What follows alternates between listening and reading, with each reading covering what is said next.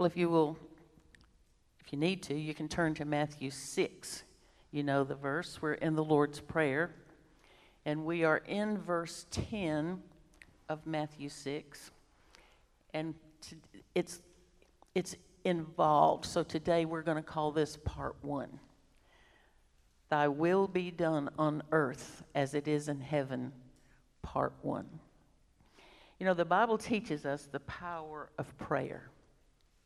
Prayer is effective. The Bible is full of answered prayers. Uh, James 5:16 tells us that the effectual fervent prayer of a righteous man or righteous person availeth much. So we are to pray.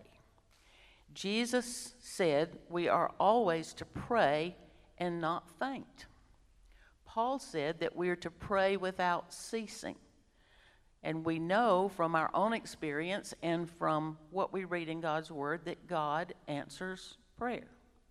So the phrase that we're looking at this morning is, Thy will be done on earth as it is in heaven. And it begs lots of questions as we study the verse and as we think about um, what it's really saying to us. And if we think about it very much, lots of questions come to mind. So, the question, first of all, is this If God is sovereign, isn't He going to do what He wants to do anyway? You ever have that thought? Why am I praying about this? God's going to do what He wants to do. And so we, we get into that mindset. And if we say, if God is in charge and operating according to his sovereign will, why should we pray, Thy will be done? Isn't he going to do it anyway? So, another question we can put in here is Does God change his mind? Does God's sovereignty mean that, that he never changes his mind? Are we really praying to get God to do something other than what He's already planned to do. If we are persistent enough, will God just bend or break and do what we want Him to do just because we're driving Him crazy with it? Sometimes we have those thoughts. So then there's the question well, if God is sovereign, why do we pray? Why do we even do this? But Yet, God commands us to pray. So, there's a paradox here that we have to think about. And so, this is a time to admit that there are lots of questions we don't have answers to. Just go ahead and shake your head yes and raise your hand, do whatever you need to do. There's a whole lot of things we don't know. And so, God is so infinitely beyond our own thinking and our understanding and there's an incredible gap between our thinking and doing and God's knowledge and His doing. There's just a whole lot more stuff we don't understand in this life than we will understand in heaven. I was reading this week, this was an example. So, it, and if I said, Who wrote the Gospel of Matthew? you might say, Matthew. You might say, the Holy Spirit. Well, which one is right? both. And so then Matthew, um, Eh, eh, did, did Matthew write a verse and then the Holy Spirit write a verse and then Matthew write a verse and the Holy Spirit write a verse? No. Well, how, how did they do that? How does this make sense? Was Matthew just a robot? Did he just take on characteristics of a robot and just write? No. Did the Holy Spirit just dictate to Matthew? No. The truth is, that God somehow, in his sovereignty, in his greatness, used Matthew's heart and Matthew's feelings and Matthew's vocabulary, but it was the Holy Spirit directing all of that, melting into him, using all of that. Now, how do I comprehend and explain all of that? I don't. Just the way it is. Okay? So at some point in time, we just believe the Lord. And so the bottom line is God said it, and that settles it. You know, there are a lot of bumper stickers around that say, God said it, I believe it, that settles it. No, it doesn't matter if you believe it or not. Once God says it, that settles it. Okay? So God said it, that settles it. and I believe it. And so I don't have to understand it. And so there are these things that happen that cause us to have to consider the magnitude of God. I know I've just been blown away here lately by some of the stuff I've been reading about the discovery from the Hubble telescope and a lot of this other stuff of more galaxies. Millions, more and more galaxies, more and more stars. I'm thinking, how in the world? I don't even know how to think about some of that. So we know that God knows the end from the beginning. We know that He is sovereign. He said, pray, and prayer works. That's all I have to know. So, we're, bottom line is, we're going to pray because He said so. And then we're going to try to press into and, and buy into His will. So, here, Jesus says, Pray, thy will be done. Now, remember that the Lord's Prayer is not a ritual, it's not something we're just going to recite on a regular basis. It's a pattern for prayer, it's a model for how we're to pray. And so it has got to flow out of a heart, out of a believer's heart, because when he first started this Sermon on the Mount, we're in the Sermon on the Mount. Who's he, who's he speaking to? He's telling you how to build a kingdom. He says, This is kingdom life. And so the Lord's Prayer, the content of the Lord's Prayer, the model prayer, has got to flow out of a heart that bows to Him. It is a picture of what is inside a believer's heart. It's a picture of our attitude toward God, even though we may pray the content, pray the model, and use different words. That's okay. But if we look at it this way, if we, if we just pick it apart, it, what's the first word of the Lord's Prayer? First word, what is it? Our. Our. Well, that says something, doesn't it? So, question number one do I just live for myself? Am I a part of the family? Our. Then the second word, Father. Father. Am I his child? And if I am his child, do I act like it? who art in heaven. Am I laying up treasure in heaven? Do I believe that? Am I laying up treasure there? Do, do my thoughts go to heaven a lot? To what's going on into heaven and the way God is using heaven? Hallowed be thy name. Hallowed means holy. Am I striving for holiness? Do I really believe that his name is hallowed? Do I bow before that name as hallowed? And then it says, Thy kingdom come. We talked about that a lot. Am I living in His kingdom on earth? In my time here on earth, am I following the laws of the kingdom?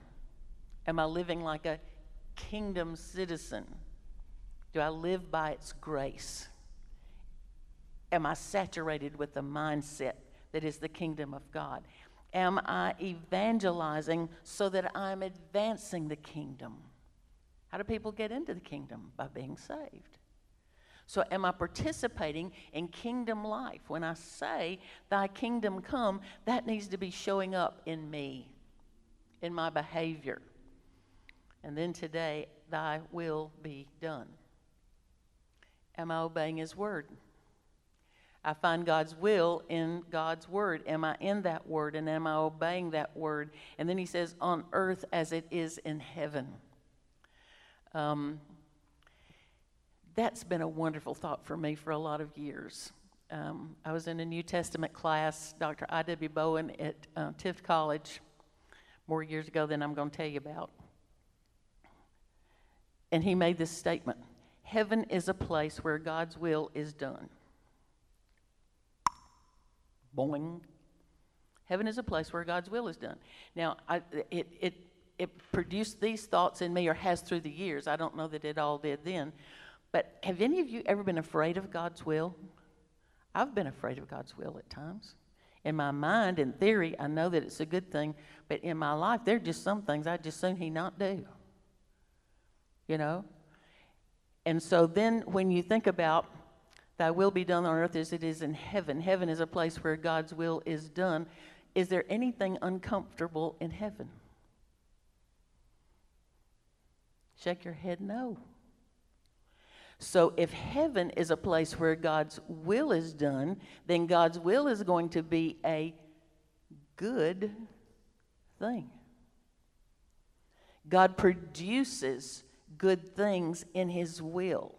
And this is where we're headed some with this next week, but understand right now that God's will is not always done on earth. What's going on in the world is not God's will.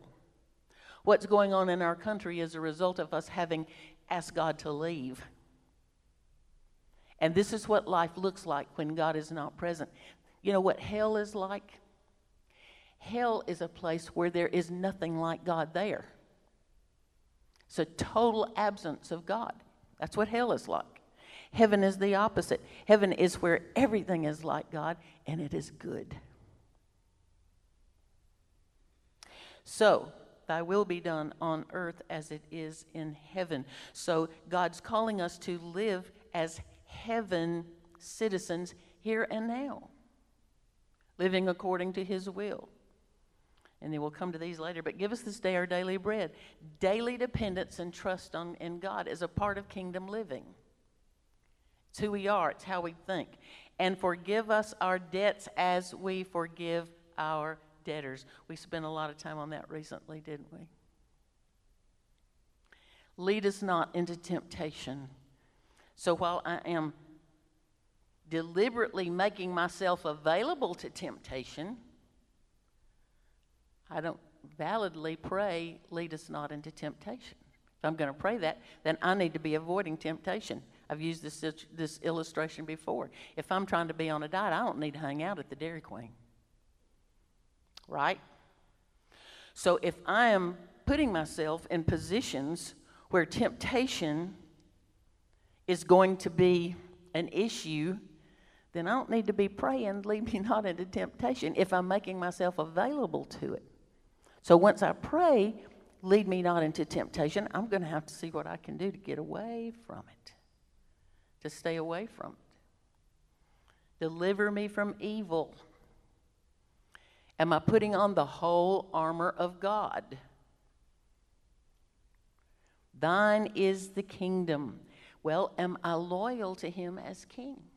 Is he king of my life? Do I ascribe glory to him? Do I live knowing that he has all power? So, this model prayer is not just something we know and say, it's something we clothe ourselves with. It's another way that he has in the Sermon on the Mount of giving us content, the content of kingdom life, the content of kingdom living. So, thy will be done is God's plan. And we're to pray in accordance with God's plan, and we're to pursue Him and team up with Him, you know, so that we hear Him, we communicate with Him, we know what that plan is because we know His Word, we know what we're supposed to be doing, and so we're going to do His will, and heaven comes to earth because heaven is a place where God's will is done.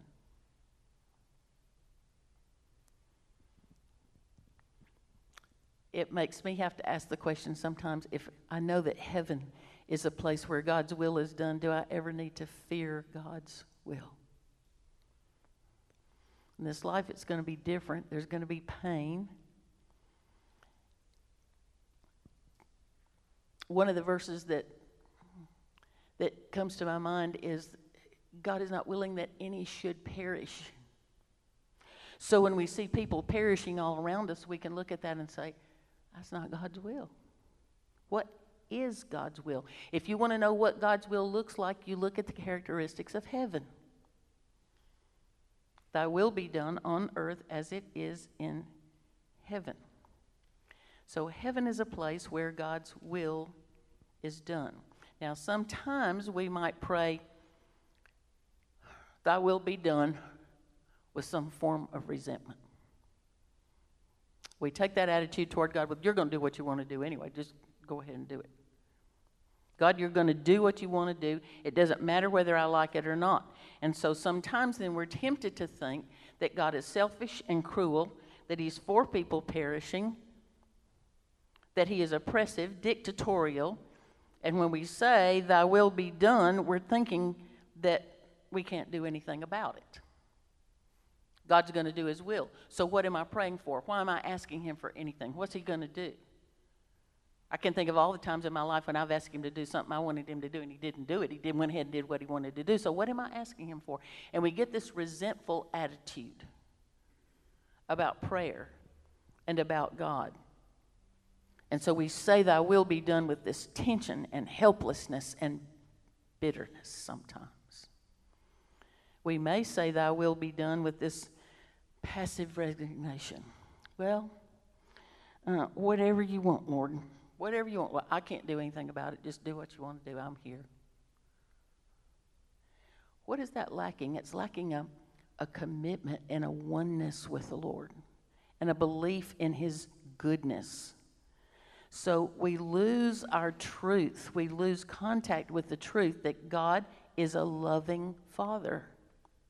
He cares, and His heart breaks over our pain.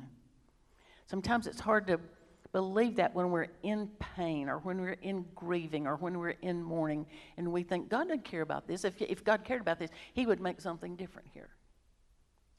Well, He does. And you know what we have to come back to over and over again is realizing we live in a fallen world. And God's plan wasn't that this world would be fallen. God's plan was not that Adam and Eve would fall. In his foreknowledge, I think he knew they would.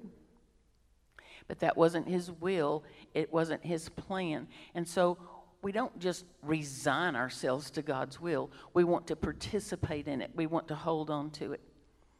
You know, and sometimes we just might end our prayers with, Well, thy will be done. That kind of signs us off and covers everything.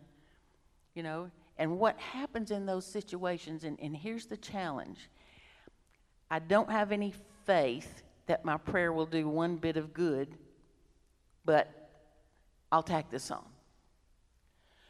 So we begin to believe, to, to believe that our prayers, prayers don't really do any good. And we question whether or not God is really good, whether or not He really cares about our pain. And we've got all of this stuff going on and on and on and it's not new. Turn to Acts chapter 12 with me just for a minute.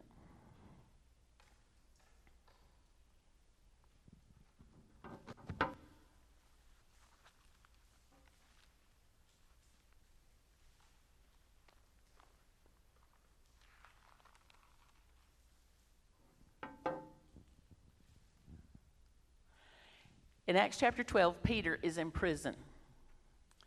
And the church was concerned, it was upset because they were afraid that Herod was going to behead him like he had just beheaded some others. They, and so they had a prayer meeting at the home of Mary, who was the mother of John Mark. And so they're all in there together and they're playing, Oh God, release Peter. Oh God, release Peter. Oh God, release Peter. And so an angel got him out of jail. Now, watch what happens. We have time. I'm just going to go ahead and read the whole chapter, okay? Acts chapter 12, verse 1. Now, about that time, Herod the king laid hands on some who belonged to the church in order to mistreat them. And he had James, the brother of John, put to death with a sword. And when he saw that it pleased the Jews, he proceeded to arrest Peter also. Now it was during the feast of unleavened bread. And when he had seized him, he put him in prison, delivering him to four squads of soldiers to guard him, intending after the Passover to bring him out before the people. So Peter was kept in prison, but prayer for him was being made fervently by the church of God. And on the very night when Herod was about to bring him forward, Peter was sleeping between two soldiers, bound with two chains, and guards in front of the door were watching over the prison. And behold, an angel of the Lord suddenly appeared, and a light shone in the cell. And he struck Peter's side and roused him and said, Get up quickly. And his chains fell off his hands. And the angel said to him, Gird yourself, put on your sandals. And he did. And he said to him, Wrap your cloak around you and follow me. And he went out and continued to follow, and he didn't know what was being done by the angel was real, but thought he was seeing a vision or having a dream. And when they had passed the first and second guard, they came to the iron gate that leads into the city, which opened for them by itself. And they went out and went along one street, and immediately the angel departed from him. And when Peter came to himself, he says, Now I know for sure that the Lord has sent forth his angel and rescued me from the hand of Herod and from all that the Jewish people were expecting. When he realized this, he went to the house of Mary, the mother of John, who was also called Mark, where many were gathered together and were praying. Now, watch this. And when he came at the door of the gate, a servant girl named Rhoda came to answer. And when she recognized Peter's voice, because of her joy, she didn't open the gate. But she ran in and announced that Peter was standing outside at the front gate. And they said to her, You're out of your mind. But she kept insisting that it was so, and they kept saying, It's his angel. Peter continued knocking, and when they had opened the door, they saw him and were amazed. And let me ask you a question Did they expect that their prayer would be answered? Nope. Verse 17. But motioning to them with his hand to be silent, he described to them how the Lord had led him out of the prison. And he said, Report these things to James and the brethren. And he departed and went to another place. Is that just like us? And so, part of what's going on here is learning to believe that what God says about Himself and about what He will do and about us is all true. I want to read you uh, something, a story, a, a, testimony that I read earlier this week on um, social media. And I thought I had it up here, but of course it's going to go away. Let me get back to it.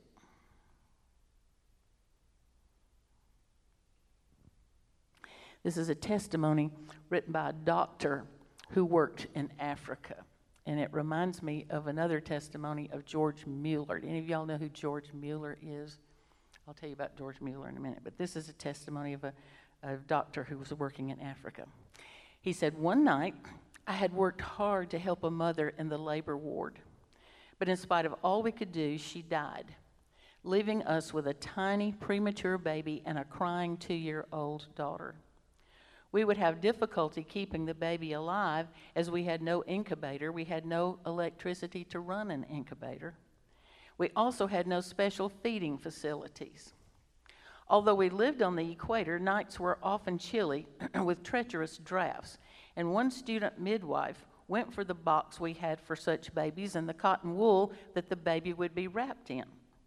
Another went to stoke up the fire and fill a hot water bottle, and she came back shortly in distress to tell me that in filling the bottle, it had burst. Rubber perishes easily in tropical climates. And it is our last hot water bottle, she exclaimed. As in the West, it is no good crying over spilled milk, so in Central Africa, it might be considered no good crying over burst water bottles. They do not grow on trees, and there are no drugstores down forest pathways. All right, I said, put the baby as near the fire as you safely can and sleep between the baby and the door to keep it free from drafts. Your job is to keep the baby warm. The following noon, as I did most days, I went to have prayers with any of the orphanage children who chose to gather with me. I gave the youngsters various suggestions of things to pray about and told them about the tiny baby. I explained our problem about keeping the baby warm enough, mentioning the hot water bottle, and that the baby could so easily die if it got chills. I also told them of the two year old sister crying because her mother had died. During the prayer time, one 10 year old girl, Ruth, prayed with the usual blunt conciseness of our African children. Please, God, she prayed, send us a hot water bottle today. It'll be no good tomorrow, God, as the baby will be dead, so please send it this afternoon. While I gasped inwardly at the audacity of the prayer, she added, And while you're about it, would you please send a little dolly for the little girl so she'll know you really love her? As often with children's prayers, I was put on the spot. Could I honestly say amen to that prayer? I just didn't believe that God could do this. Oh, yes, I know He can do everything. The Bible says so, but there are limits, aren't there? The only way God could answer this particular prayer would be by sending me a parcel from the homeland. I'd been in Africa for almost four years at that time and had never, ever received a parcel from home. Anyway, if anyone did send me a parcel, who's going to put a hot water bottle in there? I lived on the equator. Halfway through the afternoon, while I was teaching in the nurses' training school, a message was sent that there was a car at my front door. By the time I reached home, the car had gone, but there on the veranda was a large 22 pound parcel. So I sent for the orphanage children because I could not open it alone. Together, we pulled off the string, carefully undoing each knot. We folded the paper, taking care not to tear it unduly. Excitement was mounting. Some 30 or 40 pairs of eyes were focused on the large cardboard box. And from the top, I lifted out brightly colored knitted jerseys eyes sparkled as I gave them out. And then there were the knitted bandages for the leprosy patients. And the children looked a little bored. And then came a box of mixed raisins that would make a batch of buns for the weekend. And then as I put my hand in again, I felt the could it really be? I grasped it and pulled it out. Yes, a brand new rubber hot water bottle. I cried. I had not asked God to send it, I had not believed that He could. Ruth was in the front row of the children, and she rushed forward crying out, Well, if God sent the bottle, He's sent the dolly too. Rummaging down to the bottom of the box, she pulled out the small, beautifully dressed dolly. Her eyes shone. She had never doubted. And looking at me, she asked, Can I go over with you to give this dolly to that little girl so she'll know that Jesus really loves her? Of course, I replied. That parcel had been on the way for five whole months. Packed up by my former Sunday school class, whose leader had heard and obeyed God's prompting to send a hot water bottle even to the equator. And one of the girls had put in a dolly for an African child five months before. In answer to the believing prayer of a 10 year old to bring it that afternoon. Isaiah chapter 65, verse 24, God says, Before they call, I will answer. That's what prayer is about. It's buying into God's will, the goodness, the favor of God, what He wants to do, staying there with it and believing that He is going to do something good at the right moment in time. Thy will be done on earth as it is in heaven. George Mueller was a man who started an orphanage. I've read some of his books. This is a long time ago. I can't quote dates. But the Lord put it on his heart 1800s, early 1900s, to start an orphanage. And he committed to the Lord that he would never make public their need for anything, that he would only make the Lord aware. And he didn't. And story after story of how God dealt with that orphanage. And one that I remember was that a little girl had been praying for what she called variegated yarn she wanted to knit with some variegated yarn, and that's the way she pronounced it some variegated yarn. And even George Mueller thought, God ain't going to send no variegated yarn. Well, guess what? She got some variegated yarn. There was one morning when they had no food, no milk. But they gathered around the breakfast table anyway, and they said the blessing. And they sat there and waited. And it wasn't long until the milk truck broke down in front of the orphanage. Needed to do something with the milk, so gave it to the children.